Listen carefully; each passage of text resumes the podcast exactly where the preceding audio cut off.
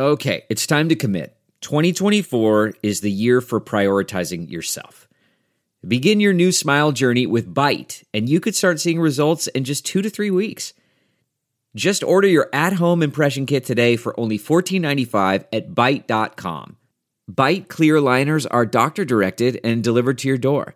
Treatment costs thousands less than braces, plus, they offer financing options, accept eligible insurance, and you could pay with your HSA, FSA. Get 80% off your impression kit when you use code WONDERY at Byte.com. That's B-Y-T-E dot com. Start your confidence journey today with Byte. We're driven by the search for better.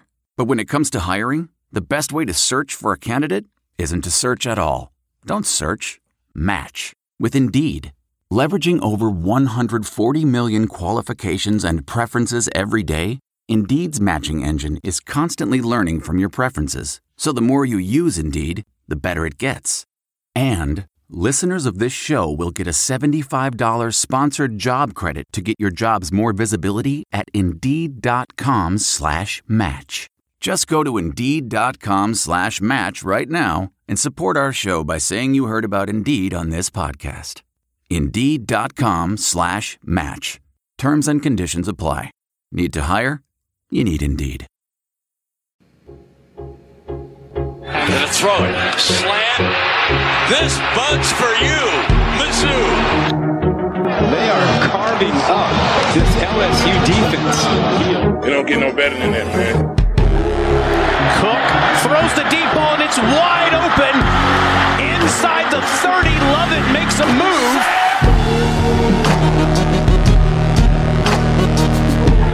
They'll stretch the field to the wide side. Here's Burden, the elusive freshman. Stays on his feet. He will take it to the end zone. What a drive for Missouri.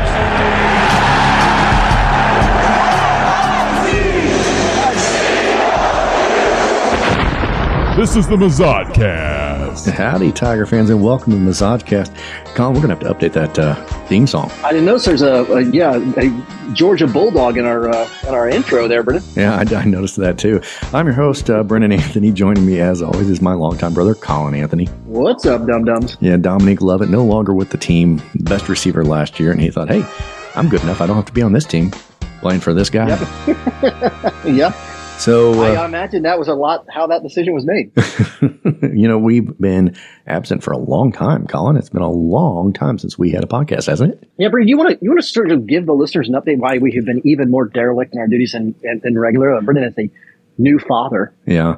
And It is. not without complication. Yeah, that's pretty much the short version. the longer version, and I won't go into too many too too much detail because I could. The boys were born three months early. The twins, little Drew and Locke. Is that what we've? I can't remember the boy. yeah, yeah, that's right. That's what you named it. So anyway, the three months premature. Chase and Daniel, I think. Yeah. that's they. Uh, That's right, little Chase and Daniel. Anyway, uh, they were born three months premature, which I didn't say weeks, I didn't say days, I said months. That basically means they spent the entire third trimester in a box in the MU Women and Children's Hospital.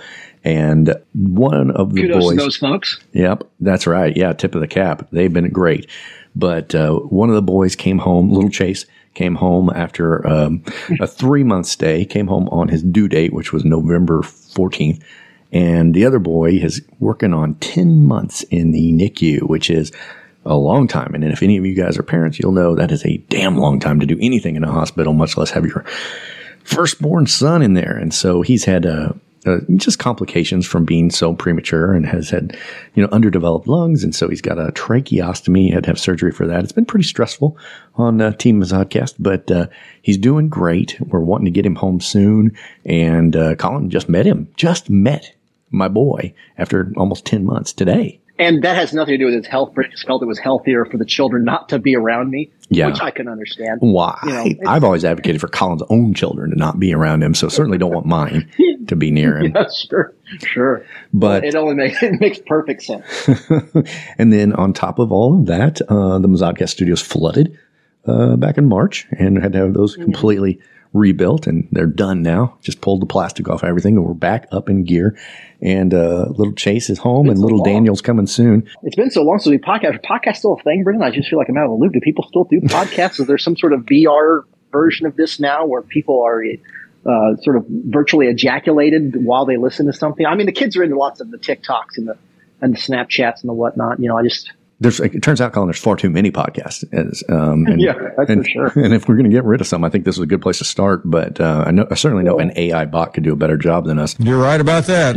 But yeah, yeah, I mean, we don't do video where we jerk jerk people off, um, but maybe we should. I mean, good for ratings, I would think. Well, that's um, I find that uh, like uh, one of the, my frustrations with podcasts is so much of it is done YouTube now that there are huge laugh break jokes in the show that I can't see the joke.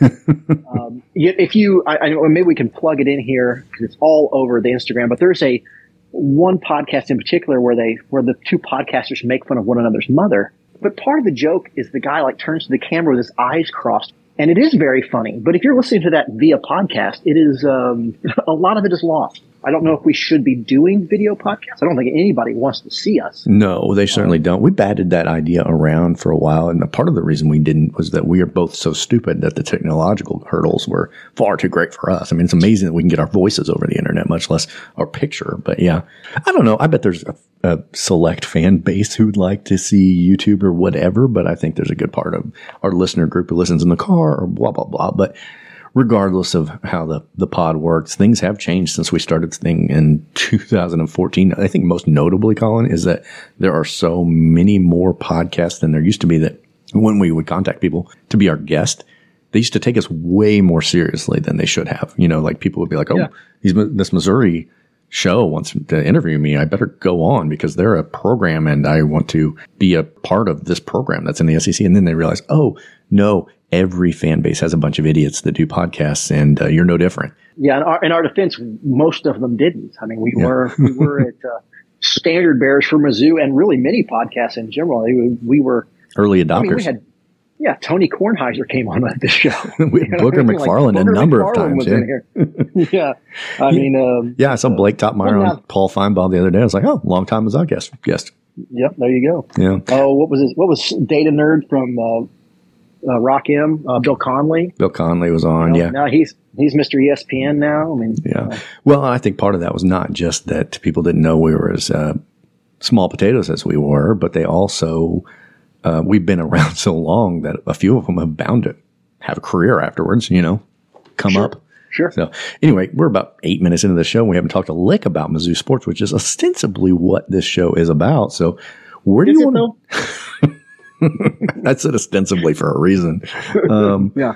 Colin, I, I think the way we ought to start is the way nobody would have expected after a long delay, which is Mizzou baseball. it's hot, Brennan. Catch the fever. It is hot in that uh, it's the only place where there's been actual news. I mean, you look at all the Mizzou sports sites, and there's it's pretty dead out there. But Mizzou baseball did fire Steve Bieser, their seven-year coach, after I think zero college World Series appearances and I don't know perennial bottom feeder in the SEC conference. Colin, I don't know how you felt about the firing of Steve Bieser, but I've tried to be a Mizzou baseball fan for a long time. I remember the glory days of having Max Scherzer at the mound and you know hosting regionals and super regionals and I wish it would be fun if Mizzou was a program that was good again, but they have struggled more than any other program since we've joined this conference. And I used to hate Steve Bieser. I just thought, God, he can't do anything right. This team sucks. And more and more, I was convinced by reading things and just by observations of the program, thinking like, ah, maybe Bieser's not the guy, but he is not working with much. I mean, this is a team, and I think most famously, we find that every other baseball program in the SEC, they charter flights for their guys to get two games. And Mizzou is the last program in this conference and probably one of the last in the country that you're going to get on a bus and you're going to travel around the country if you're on the Mizzou baseball team. And if you're a good ball Cheaper. player, maybe you don't want to come here yeah. for that. yeah, like, do you think that affects recruiting? Well, that, and I just I think it's embarrassing that half of our field has turf and half has grass because apparently we can't afford to get turf throughout the whole field over, I don't know, a span of like six years now. It's just clear that the athletic department has invested next to nothing in this baseball program. And I think a lot of people will say that you fire Bieser, hire whoever you want. And they did make a new um, hire in Kerrick Jackson from Memphis. They're up against it, right? Because they're not investing in this program. And as long as Missouri is like at the bottom of the expenditure list in this conference, you can't expect them to work with nothing at a terrible stadium with terrible resources. It's not just a coach. I mean, it doesn't almost matter who the coach is at this point. And part of me wonders, and I haven't let you talk much, which is, I know, unusual, but Desiree Reed Francois, when she was hired, oh. she put a big aspirational goal out there. She said she wanted to bring championships, national championships to Missouri. Well, damn, you know, that's a, that's a lot to ask for for a program that I think has two in its history, last being in 1965 and being indoor track and field. So not a huge track record of success here to say you're going to bring championships. But I've always thought, man, why not baseball? Like it's going to be next to impossible to invest enough and to lure enough people here to win a football national championship. Maybe a basketball one because programs outside of the realm of the Power Five win basketball stuff a lot. But a program well, like baseball, too, one player can be very transcendent for a basketball team. You know, there's too many football players for one player to have that big impact. But I mean, truly, you get a you know, LeBron James comes and plays at your school you can you can do some crazy things. And, you know, one or two guys can just completely transform a program. That's not that's but that's almost exclusive to basketball. And basketball is a big, big operation where I feel like the better strategy, if you want to come into a place and say, Hey, I brought a national championship to this program, why not a program like baseball? I look at Ole Miss and Mississippi State, two schools that are not big athletic or money powerhouses, and they brought national and Vanderbilt. Vanderbilt has a baseball national championship you can do it in baseball. You know what I mean? Like you're not going to have to invest the kind of resources that you'll have to invest in football. You'll still have to put money into it, but you can put a national championship in Columbia, Missouri by investing in a smaller program and bringing it to the top level, especially in a world of NIL deals and blah, blah, blah. If you just are willing to throw dollars at the problem. And I've always felt like baseball would be ideal for that. I don't know. We're going to see because if all I they're going to do is hire this new guy and expect him to do better than Steve Bieser, good luck. But I mean, if they build a new ballpark that's not on the windiest hill in Boone County, you know, with no parking, yeah. maybe there's a chance if they, I don't know, book a few charter flights and get those guys to not be exhausted when they show up back in Columbia after an 11 hour bus ride. Maybe that'll help well, too. I'm, you know me, I'm the biggest proponent in the world of recruiting. It's all that matters in college. It's, it's, it's all that matters. And how are you going to recruit against a school when you're going, hey, how would you like to take a six hour bus ride over an hour flight? you know what I mean? Like who are you recruiting against? Yeah. If they if they charter flights, you fucking lost already. Yeah. It's asinine to expect a coach to be able to recruit around that. Um, I saw that Ian Kinsler was involved in every step of the process, mm-hmm. according to Dave Matter, and that he interviewed each of the coaching candidates, candidates himself. I, Ian Kinsler, obviously a fantastic baseball player and a Mizzou alumnus. I'm not sure if either of those things actually qualify him to be interviewing coaches, but he's certainly more qualified than me. Well, um, but it, it, brings up the point that Ian Kinsler and Max Scherzer, Scherzer still playing. Kinsler, who has not been very far removed from the game, uh, both you know cajillionaires. You know, like I feel like, hey, quit having them interview coaches and have them write a fucking check. Well, Colin, you know, the, the long held rumor was back when they did hire Steve Bieser was that Max Scherzer and Kinsler, they really wanted Missouri to hire Tony Vitello, longtime assistant coach under Tim Jamieson, to be Mizzou's head coach. And they, the rumors were, and there were rumors, so take them for what they were, that Scherzer and Kinsler were going to dump enough money into this program that they could build an entire new ballpark for the purposes of building a new ballpark to really support this program if they hired the guy they wanted. This was in the Mack Rhoades era, and Mack Rhoades apparently told them to pound sand if these stories are to be believed. And since then, it sounds like a very Mack Rhoades thing to do. I'm hoping if any of these rumors are true, that the firing of Bieser and the bringing in of a new coach will maybe open the doors to guys like Scherzer. Well, maybe if we're going to lend any validity to your to your to your rumors, I mean, maybe that's why they were so interested in having Kinsler be part of exactly. process. I mean, exactly. Like, like hey, let's uh, let's make sure that we don't make the same mistake twice, and um, and let's make sure this guy writes some fucking checks. Well, and you know, have a hand on the rudder. You don't have to be a genius to be like, hey, this person who was an alum of the program and has a lot of money and wants to be involved. If we listen to him, uh, maybe it'll help. You know, Mack Rhoades' philosophy was "fuck you." Uh, I'm going to Baylor, and so you know that, that didn't work out. But I would love well, to see baseball successful. Does. Yeah, you you have these investors who buy huge portions of a company and then want to have a say so over the way that company runs. They get they can get CEOs fired. You know, if you buy enough shares. Spend enough money, Ian Kinsler, and you can really have as much say over the program as you want. Because Yeah. obviously, what we've been doing isn't working. Well, and you see, you look at, if you watch SEC Network, you watch any of the baseball, you see some of these other programs that are successful and have active, lively baseball programs. And they've got great ballparks and they fill them up. And there's a lot of, there's like a raucous crowd out in the left field of Mississippi State and things like that. And then you look at like gymnastics, they have the Friday night heights or whatever they call it. And you look at Auburn and LSU and some of these places. And these gymnastics athletes, they fill up the arena as well or better than the basketball team does. I think it's pretty clear that, especially in the world of television and the world of NIL, if you get a program rocking and rolling, you can turn a non revenue sport into a revenue sport. And what better way for Mizzou to have a little success when they've been locked out of the big deal things like football and stuff for so long than to take a program that does pretty good and make it something that people want to go to and there's buzz around. And I mean, Mizzou gymnastics was fantastic for the last two years. And you still look at the stands and there's hardly anybody there compared to an Auburn.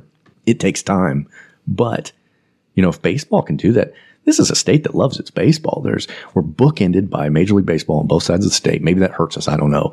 But there's a lot of people that would go, I've got Chase and Daniel now, Colin. I'd love to take them to baseball games every year, you know? And frankly, if we're going to dump money into a program, let's put a dome on the motherfucker because as long as it's not in the wind and we can, you know, we're going to play February baseball here and it's Missouri. It is not Florida. So, uh, it's hard to get fans to sit on cold aluminum bleachers in February, especially when the team's not any good. Dump some money into this program, make it something worth watching. I think the people will come. I think they will too, especially God love Mizzou, but it's from a PR standpoint, from a um, just a like a, a marketing standpoint, they have done a trash job, terrible job for for at least two decades. And I say two decades because two decades is as much as I can plausibly remember. Yeah. But they've handled every PR situation as badly as you can. They have basically, as far as I can tell, no marketing budget for their foot their, their programs. You know, the only time I've ever seen a Mizzou commercial is during a Mizzou game, in between the commer- you know, like when they're like, "Hey, come to Mizzou, we do things this way. Come and be a tiger." Rawr. But I mean, there is no there's no glitz, there is no glamour around this university, and there doesn't seem to be any emphasis in creating it. And you know, the ultimate thing that creates that is wins. But you can artificially prop some shit up. They just don't seem to have any understand. I don't know if it's if it's you know board of curators or just bad hires from uh, from the um, you know the head of the university standpoint or athletic directors. But Mizzou seems to do as badly at that part of this college formula as any college I know. And that's part of the reason I think Drinkwitz has been embraced, and part of the reason I think he got another contract is they look at Drinkwitz and say, "Here's a guy who understands at least that portion of it." Now, as a, as a coach on the field, still a lot to be proved, but he knows how to market. He knows how to talk to these kids. He knows how to to live in this sort of modern era of internet or whatever you want to call it. And because Mizzou, oh God, just think about like the the 2015 protest thing, which we were still which is still the hugest black eye to everybody who's on 8chan. I just feel like you just, anyway, the, um, they handled that so fucking poorly. And then, uh, they got Mun Choi, who is just a disaster as a leader. You know, just a terrible, terrible, arrogant shitheel who does not get it. And, you know, if, if I've learned anything in my professional career or watching other people's professional careers, like the, the, the management is what really matters. I mean, people are what matter. You know, like how those management, that, that, that leadership at the top, whether that be the athletic director, whether that be the, the board of curators, whether that be the chancellor, whoever it is, has got to be a competent, invested individual. And I feel like Mack Rhoades is a perfect example of somebody who wasn't invested, somebody who was using Mizzou strictly as a stepping stone to a different job. Mm-hmm. I think, you know, I don't, I don't know what Mun Choi's, you know, angle is in this job, but every decision he makes seems to be worse for the university than better. And the decisions he makes seems to be wholly self-interested.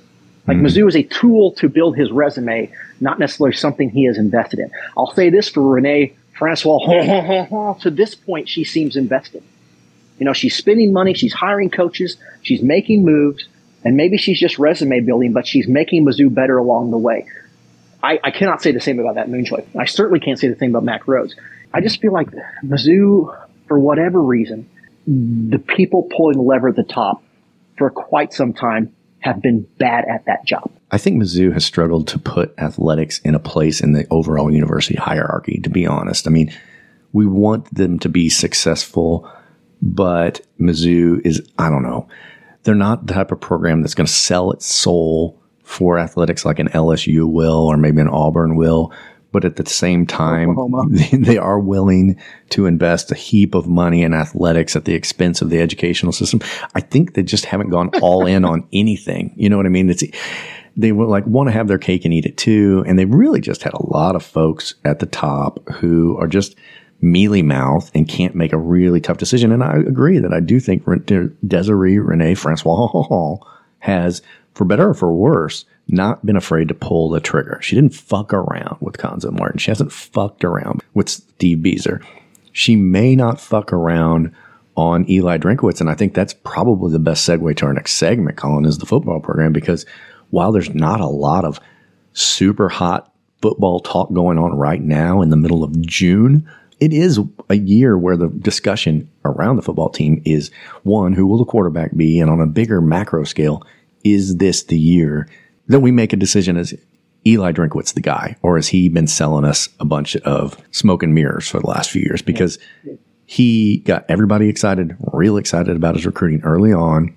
I believe you referred to him as the monorail salesman. I I think that's what he is. I think he's a total monorail. What you say? What I say? Monorail. What's it called? Monorail. That's right, monorail. Monorail. yeah, he's he's convinced us that it worked in North Haverbrook, and so it's going to work here in Columbia. and the South fact Ogdenville, you mean? Ogdenville, North Haverbrook, all of them. Yeah, um, to My this government put them on the map. and to this point, all he's done is recruit well and then string together a bunch of six and seven seasons. And absolute, I mean, he can't win a bowl game, and he it's almost like he doesn't even want to try. you know, like it. The bowl thing is a boggles my mind because we've only made these lower tier bowls, and then people debate whether they mean anything or not. And I'm like. Man, it's all sports and nothing means anything. You know what I mean? It's just games. It's sports. So like, if you're going to play the game, maybe try to win especially for a guy like Drinkowitz, where winning these crappy bowl games means having a winning record or a losing record. And then you get to this point when he's five years into his contract and you're like, well, how many winning seasons does it have? So maybe that bowl game mattered because you're counting winning seasons. Look how forgiving Mizzou can be for a middling coach. Yeah. You know, imagine winning, just bringing in winning seasons and winning a bowl. I mean, you, you fuck you. I mean, it's, you become Gary Pinkel in essence. Yeah. You know, Gary, you know, that's disservice to Gary Pinkel because he, He was putting he together 10 win for- seasons and 12 win seasons eventually, but well, and, and Took him a while. on the, on the cusp of playing for national championships a couple times. You know what I mean? Like Yeah. he, those are, those are heights that, you know, Drinkwitz a long way from, but the, the other seasons for him, he was have winning, winning records, sprinkling some bowl wins and, Suddenly, Gary Pinkel's got a statue, you know. Yeah, and so, um, all you got to do is just, you know, sort of get yourself over that hump. I, I've been forgiving of Drinkowitz from the standpoint of like, I understand that I was very mad about Bazelak. I was high on Bazelak, and then he he got hurt and couldn't play, was playing terribly, and we just kept running him out there. And I know we were screaming for Cook at that point, and now we know Cook is the you know is you know every bit as bad as Bazelak was, and also got hurt. I mean, I feel like that season you're basically choosing like, would you like me to throw the clock radio in the tub with you or the toaster? yeah, yeah. But you know what I mean? Like it's, it's, it's either way, not great. But last season was a different story. You know, you've got Cook out there with a torn labrum. We find out later. Kansas State game gets injured, Mm-hmm. which is, if you guys don't remember, pretty early on in the season. Yep. And uh, and we just keep running them out there despite Sam Horn being on the bench, despite uh, Jack Abraham being on the bench, despite Tyler Macon. And like I just feel like, yeah, maybe none of those guys, you know, maybe maybe Horn was too too uh, early, too unseasoned, and maybe Jack Abraham wasn't going to set the world on fire, and maybe Macon wasn't any better than Cook, but Cook wasn't playing well enough for any of them not to get an opportunity. Well, that's that's what we battled all year long when we said, "Where is Sam Horn?" Is that people are like, "Why are you going to put everything on this untested freshman who doesn't even know the playbook because it takes two years to learn a playbook apparently?" And we're like, "Well, we're not saying put everything on him. We're just saying give him a few snaps. That seems reasonable. Give the guy a few fucking snaps." And Drinkwitz wouldn't even do that. And I think if Drinkwitz fails and ultimately gets fired here, we're going to look back at the times like that when everybody was telling us, well, not everybody, when people shit on us because we say we shouldn't let the freshmen play. Be like, I think that was a bad move. I think maybe they should have just, I don't know, given him a few snaps because that's what a reasonable coach would do. And I don't understand Eli Drinkwitz so far his either his play calling or his personnel decisions. And I'm running out of things that I do understand what Eli Drinkwitz does or things that I'm confident that he does well because guess what? Recruiting is sucking right now. So the one thing we all agreed that he was doing great, not in 2024, man. We don't, we better work well with the kids we got now because that doesn't seem to be much in the pipeline right now. And so, Well, at some point, you know, I think what Drinkwitz is is a good salesman. And he was selling monorail salesman, as a matter of fact. Yeah, well, and he's a good salesman. He's selling this program to kids. Kids are listening, but now they've got a sample size. And they're like, so these big time recruits are like, hey, Drinkwitz says he's going to do all these things. It sounds great. But now they've got a sample to look at and be like, well, you say all this stuff, but you haven't done any of it. You know, so I, you know, it, I think it probably makes recruiting harder. Uh, it should. It, certainly, if you're, and maybe the, even the kids are not skeptical. I mean, they have parents who have lived and conceivably have a brain in their head. They're going to go, wait a second, let's let's look up Mizzou's record for the last three years before we go ahead and sign that letter. And they go, hey, you know, he says a lot of cool stuff, but uh, not a lot here. well, and if they're old, I don't know, older than one year old, they will know that a guy like Sam Horn comes here and just rides the fucking pine. You know, no matter how big of an opening there is for him to play, he won't play. And I don't think that's a helpful thing for those guys either because they don't have to be very old to see what Drinkwitz is doing or more likely not doing with the guys he does recruit. I mean, in a world where you're not going to have guys for four years, what are we doing here? So, I mean, uh, yes, I think what I'm getting to, I think the end of this thesis for me is this is absolutely the make or break year for Eli Drinkwitz. Some people may not agree with that, but I think you cannot have another six win, seven win season and expect to be the coach here in my mind anymore. I'm sick of him. You know, I, I'm off the Well, yeah, train. they, and he just keeps putting his fucking foot in his mouth on top of everything else Yeah. and doesn't have the wins to back it up. and all of it is fodder for the people you're recruiting against too. I mean, you don't think a coach is going to be like, "Hey, young whippersnapper, yeah, he told Sam Horn that he could play right, you know, and then he ran some fucking, you know, Brady Toughheart out there with all his mm-hmm. grit. 'Cause he had a lot of grit, Brennan. You got to give him that. Yeah. Tons of grit. And Colin, this is it. And- In this time, it- you know, even if you do get them here, if you don't play them, you're going to get guys like Lovett who are like, look, I've been really good. And you're throwing all this NIL money to Luther Burden, who doesn't have the numbers I have. I'm going to talk to. I'm going to talk to the programs at Brockway, Ogdenville, North Haverbrook. Maybe they got something for me, you know? Well, and that's what I'm Mm-hmm. ultimately alluding to is you're gonna, it's all fodder. You know, like, hey, you're a great quarterback. Well, no guarantees Mizzou's going to throw you out there. You know, they, they threw a little tough heart out there over fucking Sam Horn. I, you know what? Sam Horn's never going to play that, that, last year.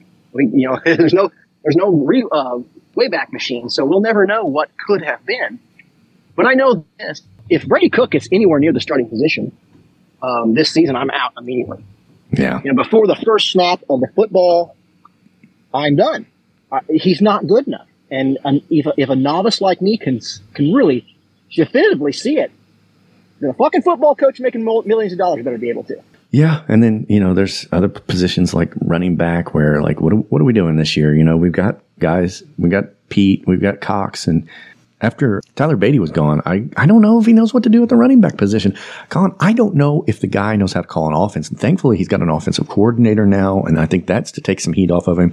But all the things that a coach is supposed to do, I've lost or am losing faith in him. And I, we have guys that were good recruits who are on the team now, and this is the year they have to make it. Frankly, I thought last year should have been the year, and they just petered along and underperformed because we wanted to play an injured, mediocre quarterback inexplicably forever. I am going into this season ready to pounce, and I don't know if everybody's like me, but the SEC's hard, man. If we don't get an eight win season, will cool my jets. But that's a lot to ask for a team that hasn't seen eight wins in a very long time. Well, like I said, I am still on the bandwagon. He's got some some some good recruits, and I'm I'm I'm excited to see them finally play.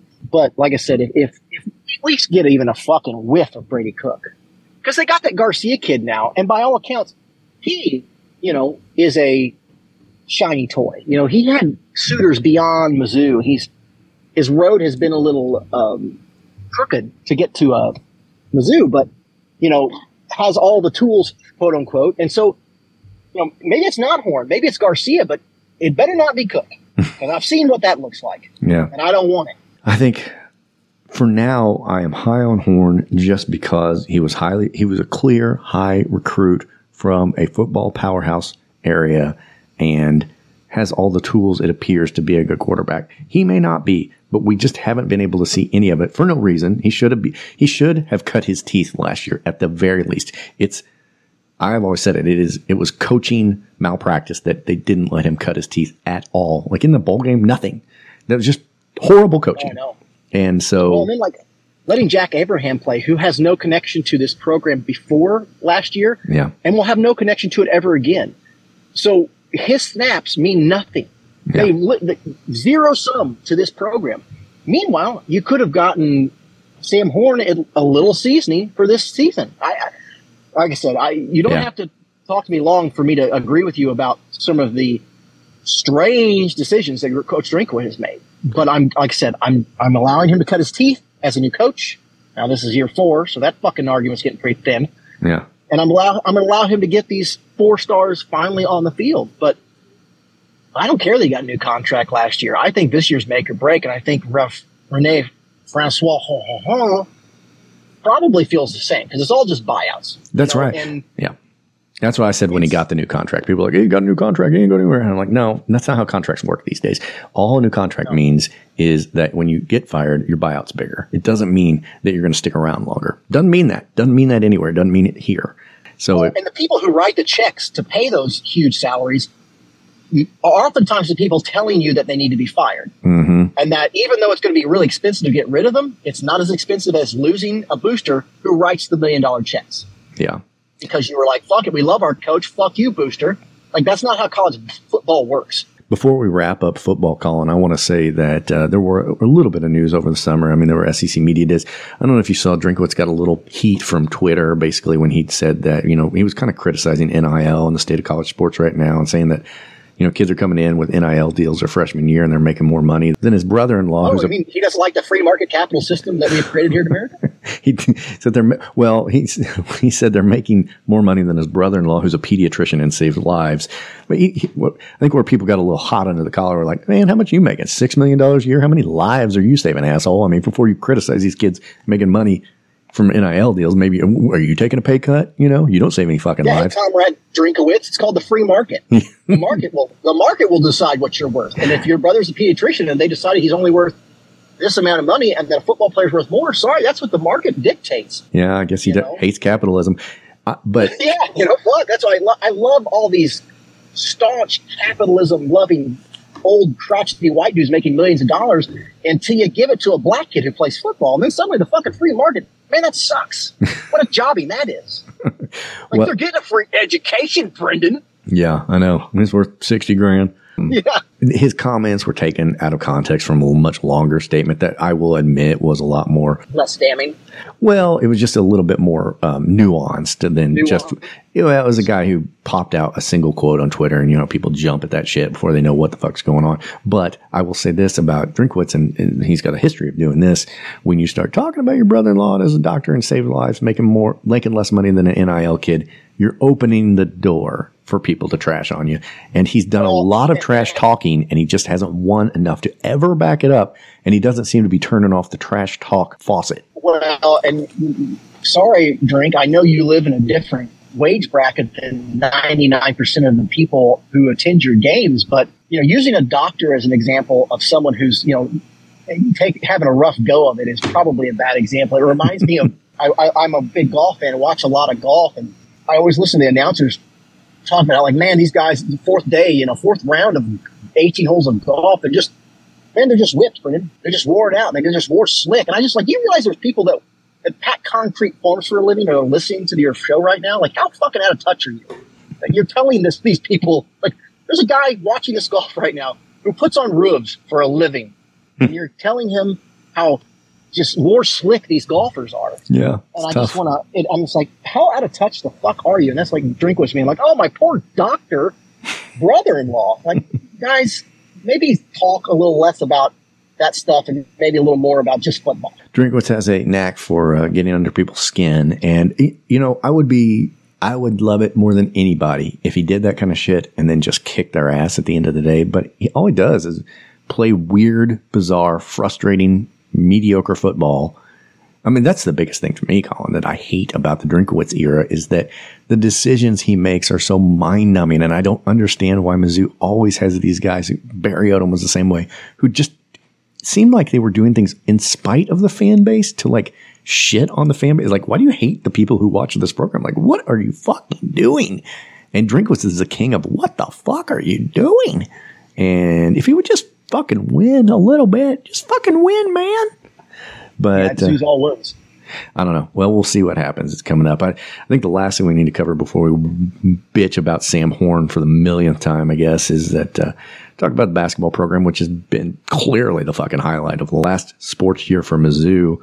I think they're on a pace to probably not have as good of a year coming up. I mean, the biggest loss is clearly Kobe Brown, and we don't have anybody Yeah. Who's going to replace Kobe Brown on that roster. It- I love the way the roster gelled.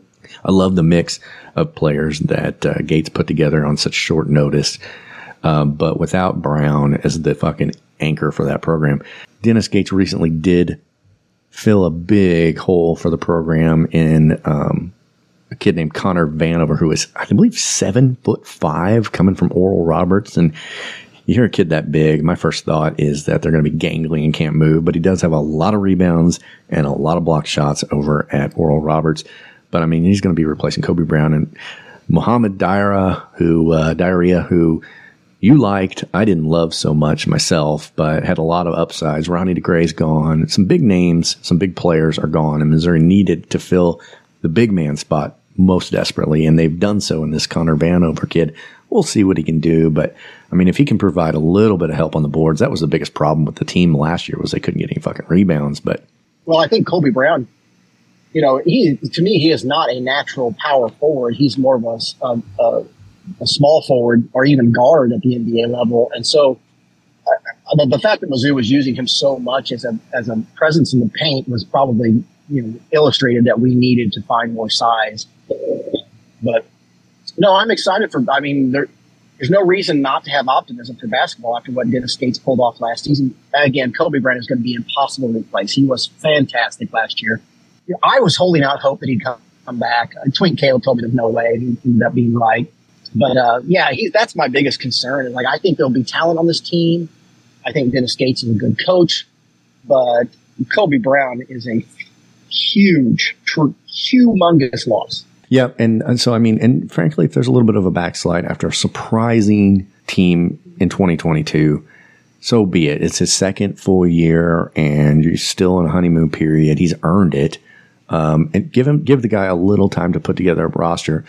College basketball and all college sports is in a state of complete flux. So maybe while the season is coming around, who knows? We may be pleasantly surprised, but maybe we build for the next season. I mean, this isn't the same situation Eli Drinkwitz is in. Dennis Gates is still in the early stages of building what he wants out of that program. And so far, he has built in the short time he's been here a trust factor amongst the fan base. And so it could be tough. It could be a little bit rocky, but God, look at where we were just two years ago. And I still think I, here's what I say. I'll expect even without the great Kobe Brown and even with this roster turnover, whatever happens is going to be better than almost every year that Cuonzo Martin put a team out there. Oh, without question. Without, I mean, I, I think Dennis Gates' uh, floor is is Cuonzo Martin's ceiling. Yeah. So I, I think that those days, I, of course, you know what, Brendan? I said this about Drinkwitz his first year. He was, the team looked so much sharper and so much better under Drinkwitz's first season than it did under Barry, Barry Odom. I was kind of like, hey guys, look at this. Somebody can coach. They don't look fucking completely lost in the first game. They got it all figured out. Drinkwitz can recruit. Man, things, you know, good times are coming. And here we are spinning our wheels in the mud, hoping for a winning season in year four. So now that's probably unfair to Dennis Gates, but I don't want to get out over my skis again and say, oh, there's the, the bad times are over. This guy's so much better than Cuonzo Martin. We'll never have to worry about that again. It certainly feels that way, but like I said, I felt that way about Drinkwitz too, and here we are. Gates did in one year what Cuonzo Martin wasn't able to do ever, which was win a single fucking NCAA tournament game. You know, because right now he didn't. so we we did. lost to Princeton. We did lose to Princeton following it up, but that we got that monkey off our back, and it had been there for a long time. And I mean, Cuonzo Martin, he left this program with the same number of NCAA wins at Missouri as you and I have. That's that's all I say about Cuonzo Martin. That the guy was, was a here. monkey on our back. That was a full grown, full grown silverback gorilla beating us in the back of the neck. That's that what that had become. So yeah, it's good to get rid of it. He ran into the bus all that was Princeton, and uh, that was that. Yeah, sure. But but yeah, so I uh, I think everyone has very good feelings about Dennis Gates, which he's earned, and uh, I don't know he's going to have a tough road this year, but who knows? We we we've got faith. I don't have as much faith in football, and I am curious to see what's going to happen in in baseball because it's a new start, and I mean. This baseball hasn't, you know, we, it's our only team program where we have a fucking national title. 1954. Most of our listener base, I would say 90 plus percent of our listener base was not alive when Mizzou last had a team championship I'd in anything. percent of our listener base wasn't alive, and I don't think it. I don't know anybody who's alive that knows how to use a podcast. Well, that's what I'm going to say. Computer, Our yeah. parents were alive, technically. There were four when Mizzou won that national title. Uh, but I would, if you said, Brendan, uh, here's a gun, you know, put it in your mouth. And if your parents can start up a podcast and listen to it all the way through, you have to blow your own brains out. Um, I, I wouldn't be the least bit scared, you know? yeah, you'd be like, hey, I'm one, if your parents can grab their phone independently without help and figure out how to turn your podcast on and listen it to completion, we'll give you, uh, you get shot in the face with a rifle. But if they don't, you get a million dollars. You take that bet every time. That's right. Give me the gun because I'm already figuring out where I'm going to Yeah. spend that million. yeah, exactly. I don't know. Can you imagine mom, Oh. dad working together as a team? Oh, yeah. First of all, they got to take their dollar twenty five cent Walmart reading glasses and put it at the tip of their nose, and uh, yeah. look at the screen together. Well, let's just put it this way for our listeners. Within the last uh, calendar year, my dad put an antenna on his house. and for those of you who aren't familiar with an antenna is, it's how you used to pick up television 20 years ago, Well, five years ago.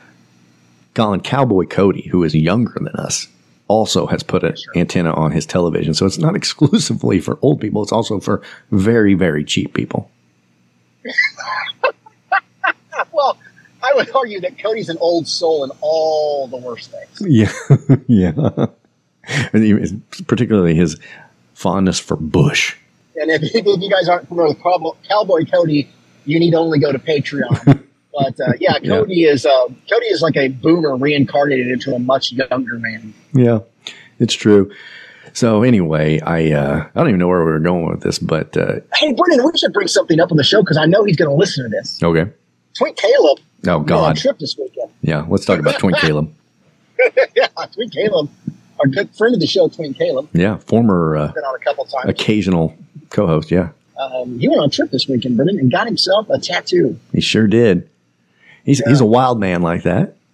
Yeah. Oh my God, he, he got a giant tattoo on his ass. Yeah, you want to describe? Do you describe how this came about, or what? well, I mean, I don't know. Maybe I'm sure. I'm, I hope Twink Caleb will obviously uh, deign uh, us with his presence again, what, and maybe we'll let him tell that story. But uh, he, um, to paraphrase, he basically went on a trip, got drunk.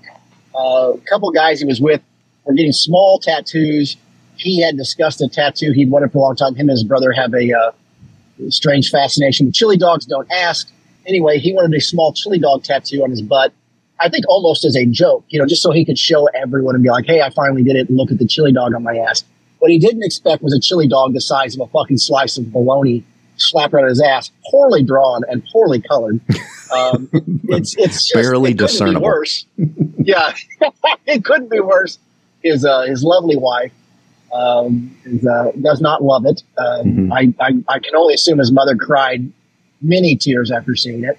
yeah, Um, it barely looks yeah. like a chili dog, Colin. At best, it's homo. At best, it's homoerotic. At worst, it's scatological. Well, either way, um, it's a cautionary tale uh, it, for, for those of you uh, going for a tattoo. You know what I mean? Do your research, find a good one. Mhm. Uh, don't just go to the one in a dark alley somewhere in Texas while you're loaded. And on it, Probably let's take away from this. His brother brought up a point which I think is valuable. He decided to get an ass tattoo in Texas when he drove to Texas. So he had to ride on his sore ass back to Missouri from Texas after getting this tattoo. There are tattoo parlors in Missouri. I'm pretty sure why he decided to do it in such a way that he had to torture his own ass for an entire It reminds life. me of that movie Kingpin, where the guy's like, "Oh my god, I got he got a little tattoo on his chest, and he Yeah. turns around, there's a giant tattoo on his back." Yeah. Doesn't, didn't remember getting the tattoo. Yeah. And that's basically what Caleb's like. I knew it was bad when I woke up and my ass hurt and there was blood on my pants. It's like, oh Lord. It's not just a Good bad, Lord. ugly tattoo. It's also enormous. And uh, I'm sure Colin, I'm sure Caleb would want us to put a picture of it up on Patreon. I'm sure that's what he'd want sure us to do. Yeah. I I, I, I don't even need to ask him. Brendan. I know. oh, I won't. And my thought was, is like, if you're going to take a glass half full approach to this, waking up with a sore, bloody ass, a tattoo is probably the best case scenario in a, in a in a scenario where you don't remember how you got to that point. Yeah. yeah. It's been argued that it isn't the best, but Well, I mean, yeah, I just uh, I I feel like the the other way that story could go, where I have a really sore, bloody ass, um, is worse than the tattoo. yeah, yeah. That's uh, some people's opinion. Sure. Um, but uh, that's yeah.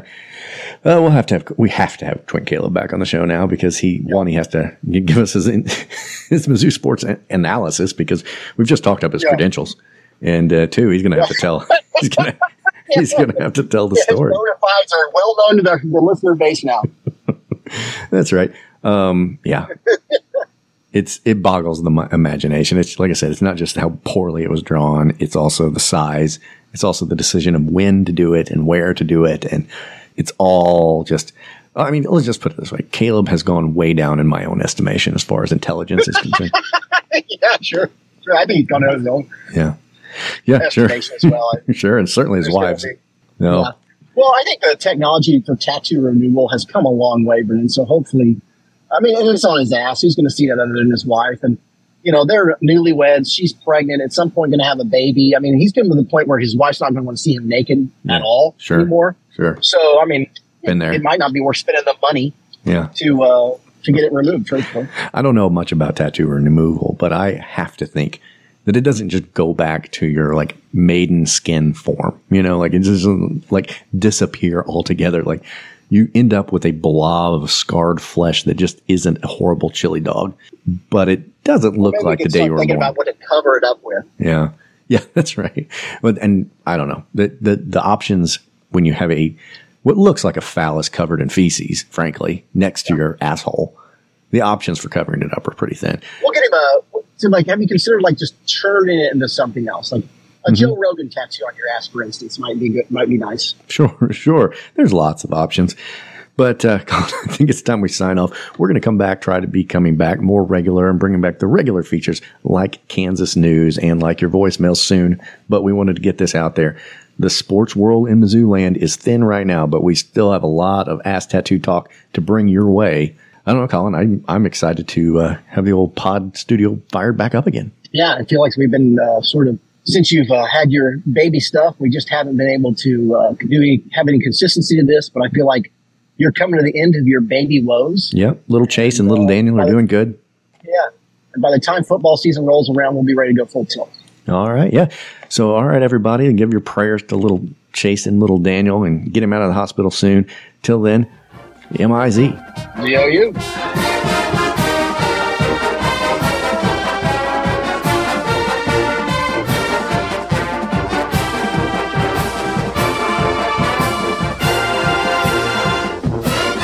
Come and be a tiger. Roar.